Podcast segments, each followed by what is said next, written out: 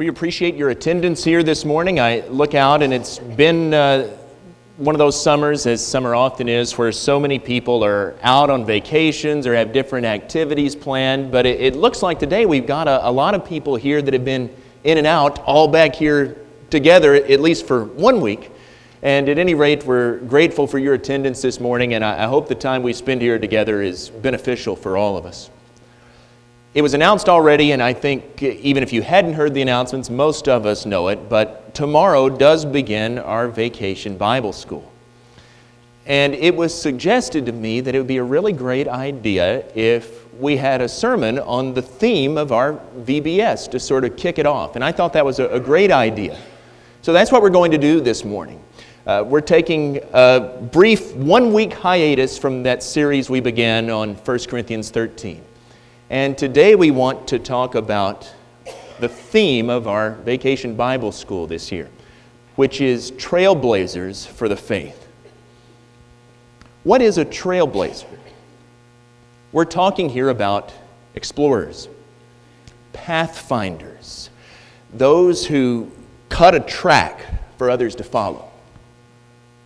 In our own history, I think of people like Daniel Boone, who went across the Cumberland Gap and made a roadway there where people could spill over the Appalachian Mountains and begin to settle in Kentucky in particular. Or I think about uh, Lewis and Clark embarking on an expedition to explore the Louisiana Purchase. Or, or in Texas history, people like uh, Goodnight and Loving cutting a trail for cattle drives so that they could be taken from here up to railheads and be sold for a profit. But when we're talking about the context of the faith, we're talking about those who embarked on a journey with God. They went out into an unknown future with Him, completely and utterly dependent on Him alone. You know, the Hebrews writer actually has a whole chapter in his letter devoted to telling stories of people just like that. It's in Hebrews chapter 11. We often refer to this as a sort of hall of fame of the faith, all of these great heroes that we find listed there.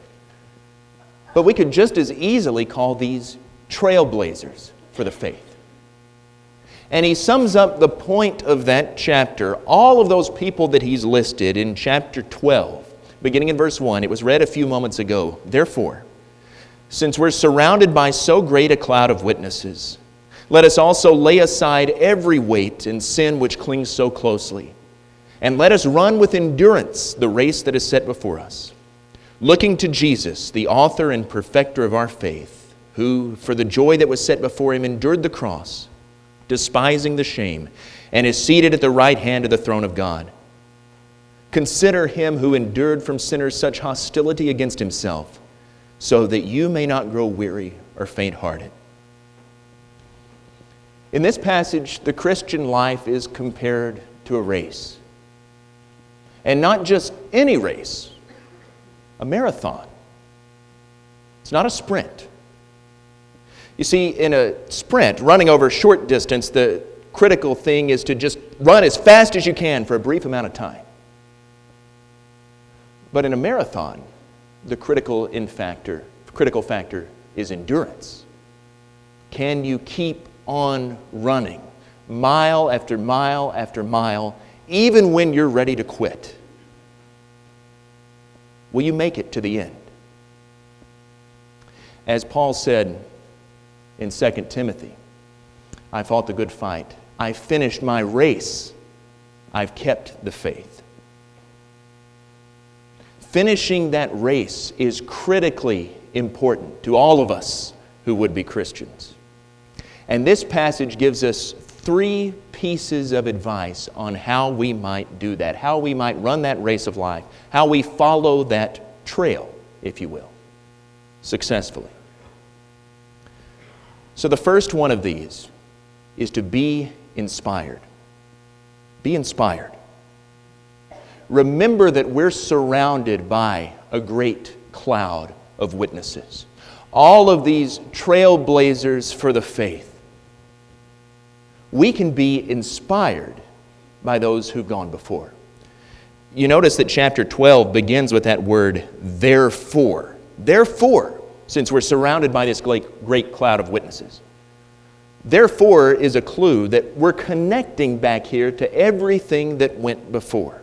And we have that long list of those trailblazers there. For example, in verse number 7, he mentions Noah. Remember Noah? Noah spent 120 years building the ark. 120 years. And during that time, don't you know, he took a great deal of ridicule. People thought he was crazy. Patience is one of those virtues that not all of us possess. And those of us who do possess it don't always keep it. We have a way of losing our patience even at times. And so sometimes we might be tempted to wonder why important things in our life are not happening, why it's not coming as quickly as we expected it to. And when that happens, we can look at Noah as an example. And Noah says to us, You think you've waited a long time? I had to wait 120 years, and it wasn't easy. People ridiculed me all during that time. They said, Oh, you think God spoke to you and that the world is going to flood? Okay, sure thing, Noah. And then one day, I tried to warn them of the judgment. No one would listen. And one day, when it did rain, that ark became the vehicle of our salvation. Noah kept on. And he says to us, when we are tempted to grow impatient, you need to keep on keeping on too. The very next verse, verse number eight, we have Abraham. Abraham, who was called out of the city of Ur in Mesopotamia, the most advanced civilization of its day, to go out into the frontier, into the unknown, a place that God would show him. He didn't even know where he was going. Abraham, who was told by God that in his old age he and Sarah would have a son. Abraham, who was then told to take that precious son, that child of promise, to go up onto a mountaintop and to offer him in sacrifice to God.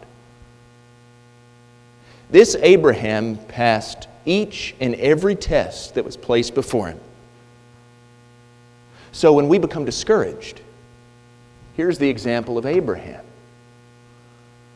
He reminds us that when we follow God, what we do might not make sense to the rest of the world. After all, each one of those three things I mentioned, those are all ludicrous according to the wisdom of the world. But Abraham continued to trust God. He continued to do his will. And he says that even if the world thinks that God's ways are crazy because it's not their ways, listen carefully to what he says. Follow in his steps. Be true to his will. We skip down to verse 22. We find the story of Joseph. Now, Joseph was sold into slavery by his brothers. And down in Egypt, where he was a slave, he rose to a, a position of some responsibility in the household of his master. But then he was accused of crimes that he didn't commit. And so he was thrown into prison.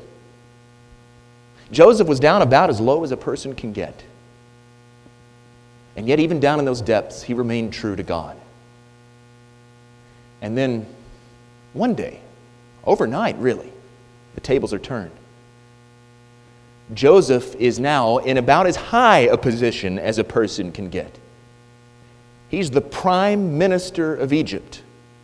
He has money, he has food, he has people under his command. And yet, in this position of responsibility, when the opportunity came for him to have vengeance on his brothers, he still remained true to God. So Joseph reminds us that it might be easy to serve God when everything's going your way. But even when everything seems to turn against you and you're as low as you can get, still remain faithful. Continue to serve God.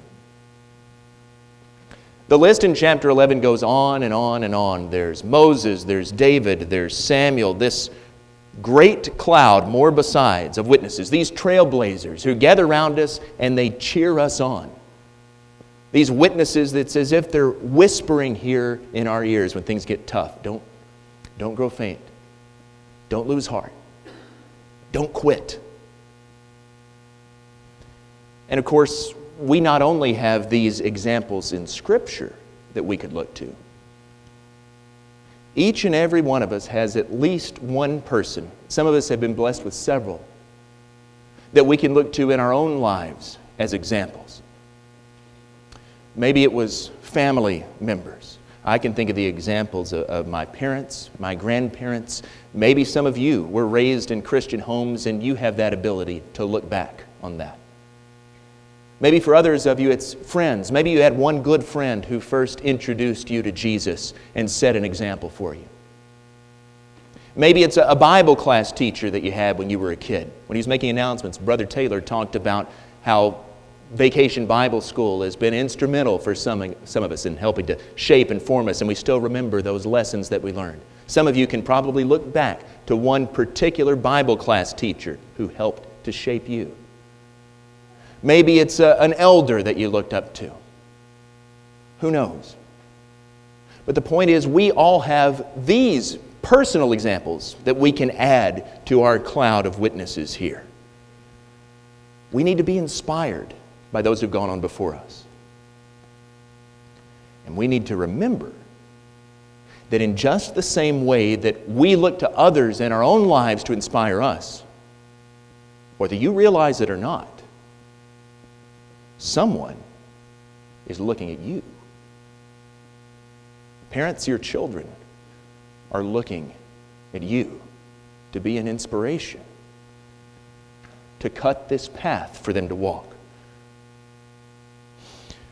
Older people, younger people are looking to you to be an example. Teenagers, younger children are looking to you to be an example. For all of us, we have at least one person, whether we know it or not, looking to us to be that example, to be that inspiration. They're watching. And if we stumble and if we fall, they're going to become discouraged too. The second thing the writer tells us here in this passage is that we must prepare for the struggles that we will inevitably face. We need to be prepared. And he states that in several different ways. First of all, he begins by saying, Let us lay aside every weight. That is, throw off everything that hinders us, everything that weighs us down, anything that keeps us from running this race the way that we ought. It might be previous relationships. Now, when you become a Christian, you shouldn't sever all of your old relationships. If we do that, we'll just end up talking to each other. That's not going to be very effective. We'll never convert anyone, we'll never win the world for Jesus if we're just sitting around staring at one another all day long. So don't just immediately sever your relationships with people out in the world. But you do need to do that if that relationship is weighing you down, if it's a hindrance on you. So maybe some relationships that you have need to be severed. Or it could be possessions that we have that are interfering with our walk with the Lord keeping us from running that race as we ought. Maybe we've become so concerned with making more money or with having a better car or a bigger house or more clothes or, or whatever it is that that's become our top focus in life. We need to adjust our priorities. Or maybe it's some habit or some hobby that we have that's not even sinful in itself, but we have to devote so much time and attention to it that it's consuming our lives. It's interfering, running the race for Jesus. You know, I. Uh, to use a personal example, I love football. Football season's right around the corner. I know several of you out there excited about this. I used to attend every single Texas Longhorns home game when I lived in the Austin area. I like football. But if you're sitting here in the fall on Sunday morning and all you can think about is when everything lets out so that you can get home to watch the game, well, that's a hobby that's not wrong in itself, but maybe you need to realign your priorities. There are other examples we could give, but anything that is an impediment, an obstacle in running the race, living for Christ, that's something we need to jettison. Then the writer says, secondly, we need to get rid of the sin, well, the King James, the way I have it memorized in my head, the sin that so easily besets us. The English Standard here says, sin which clings so closely. That's a good translation. Even better, this word here in some translations will render it this way something like ensnares or entangles us. I can't think of, of any word or concept that conveys the power of sin better than that. It has an ensnaring power, an entangling power. Some of you out there in this audience today will, who are of a certain age, will remember the old uh, Johnny Weissmuller Tarzan movies. And if you're like me, maybe you watched it when you were a kid in reruns on television. You know, it seemed like in just about every one of those movies, there would be some sort of danger, you know, Jane or whoever was trapped. And Tarzan would have to put his knife between his teeth and he'd have to jump out into the water to go to the rescue. And then the music would get really loud and you know that some sort of trouble was coming. And it seemed that more often than not, that trouble was an octopus. And you first see, you know, a big eye open up there. That was the first clue. And then pretty soon, a tentacle would reach out and it'd grab Tarzan around the ankle. Well, that's no big deal. Tarzan can get out of one tentacle. But then here comes another tentacle and it'd grab him around the other ankle. And then another one grabbing him around his body. And you think, this is it, this is the end. How's he going to get out? But of course, pretty soon he had that knife in his teeth, and the next thing you would see was this cloud of ink, and Tarzan would be swimming away. But the point is that sin is like that one insidious tentacle reaching out to grab you after another. I think it's no big deal, just, just this once. Just one drink, there's a tentacle. Just, just one thought. It, it's just a look. It's not going to hurt anything. There's another tentacle. Just one lie. I, I'm just rearranging the truth a little bit. Nobody will ever know. There's another one. And pretty soon we're trapped, we're ensnared by that power of sin. We need to throw off everything that hinders us, we need to get rid of that sin that so easily entangles us. And then the writer says, Let us run with endurance the race that is set before us. I'm obviously not a marathon runner. I'm not a runner of any sort. I hate to run. I know some out there enjoy it, and if you do and you get that runner's high, that's awesome. I'm, I'm envious of you because I absolutely hate it. I did enough when I was a teenager that I never want to run again for the rest of my life unless something life threatening is chasing me. But marathon runners tell us that there are two critical times in a race.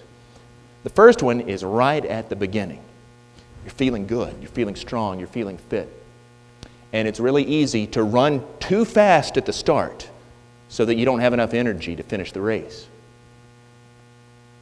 We've seen that happen to some Christians, haven't we? Living the Christian life. They start out and they're, man, they're on fire. They're full of zeal, full of passion, and they want to do great things for God. But then they find that, oh, this is a lot harder than they thought. They expend all that energy, and then they're burnt out. They don't have anything left in the tank. They fall away. The second critical time is somewhere between mile 15 and mile 20, give or take. You've run a, a long way, and then all of a sudden it hits you, you got a long way left to go. Call this hitting the wall. And it's tough because you think that you just don't have the endurance to keep on going. You're ready to give up. You can't keep putting one foot in front of another. We've seen that happen in the Christian life too, haven't we? You've been around a long time. You've fought the battles. You've been faithful. You've done your best, but it just keeps on going. And now there's some new challenge, and you just don't know if you can make it through that one. You don't have that stamina to keep going. But the writer says we're to run with endurance. Don't grow weary. Don't lose heart. How do we do that? How do we, how do we lay aside those things that hinder us? How do we get rid of the sin that clings so closely? How do we run with endurance when all we want to do is give up? It's hard. That's the third and final word that he gives us. We must focus our attention on Jesus. Run with endurance that race that is set before us, looking to Jesus, the founder and perfecter of our faith, who for the joy that was set before him endured the cross, despising the shame, and is seated at the right hand of the throne of God. Consider him who endured from sinners such hostility against himself, so that you may not grow weary or faint hearted. Think our race is tough? Jesus' race was tough too. He was opposed, he was persecuted, he was mocked, and ridiculed, and yet he stayed the course. He paid the price. He ran the race with endurance. And so the writer says when we're weary, when we're so tired that we want to quit, fix your eyes on Him. He's the one who propels you to run that race. Every Christian and every church needs to hear this message because it is so easy to quit. We all have times when we feel like we want to quit. We say, I, I don't have to do this anymore. I'm done. I'm out. What's the point? The writer says the point is Jesus. Focus on Jesus. He's the author, He's the finisher, He's the perfecter of our faith. He is the ultimate trailblazer of our faith. He's the one who cleared that path that we walk down, following in His footsteps. And one day we're going to stand before Him as our judge. Each and every one of us is going to be as guilty as we can be. The accuser will lay out all of the crimes that we've been charged with. And our only hope, because we will be guilty, is to claim the benefit of the cross. As the Apostle Paul puts it, Forbid it, Lord, that I should boast, save in the death of Christ, my Lord. So the writer of Hebrews says, focus on Jesus. Focus on his cross. Focus on that he's seated at the right hand of God. Because the only hope that we have in this race is the hope that we have in him. Let's run the race with endurance. Let's not lose heart. Don't give up. Don't quit. Perhaps you're here this morning and you've never focused on Jesus. I've got news for you, friend. You're still running a race, but you're doing it without any hope. You need to put your trust in Him. You need to turn to Jesus in faith and in repentance, and you need to be buried with Him in baptism and receive the benefits of His death on the cross. Have your sins washed away have that promise of an eternal home with Him when your race on this earth is done. Maybe you're here this morning, you already are a Christian. You started that race, but at some point, you've fallen by the wayside. It got hard. You quit. I want to encourage you today to make that determination to get up, renew your focus on Jesus, to start running again if we can help you in any way this morning, it's the Lord's invitation while we stand and while we sing.